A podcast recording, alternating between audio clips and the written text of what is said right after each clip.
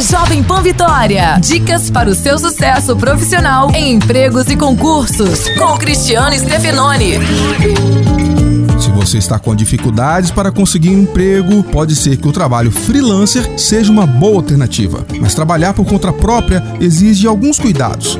Primeiro, tem um portfólio, que é seu material de trabalho, um conjunto de informações que mostra ao cliente detalhes sobre seus serviços. Tenha também um perfil na internet específico do seu negócio, um cartão de visitas e folders para divulgar o seu serviço.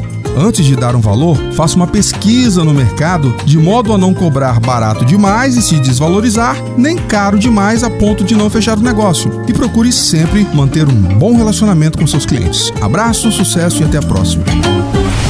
Você ouviu Empregos e Concursos com Cristiano Stefanoni. Para mais dicas e oportunidades, acesse folhavitória.com.br barra empregos e concursos.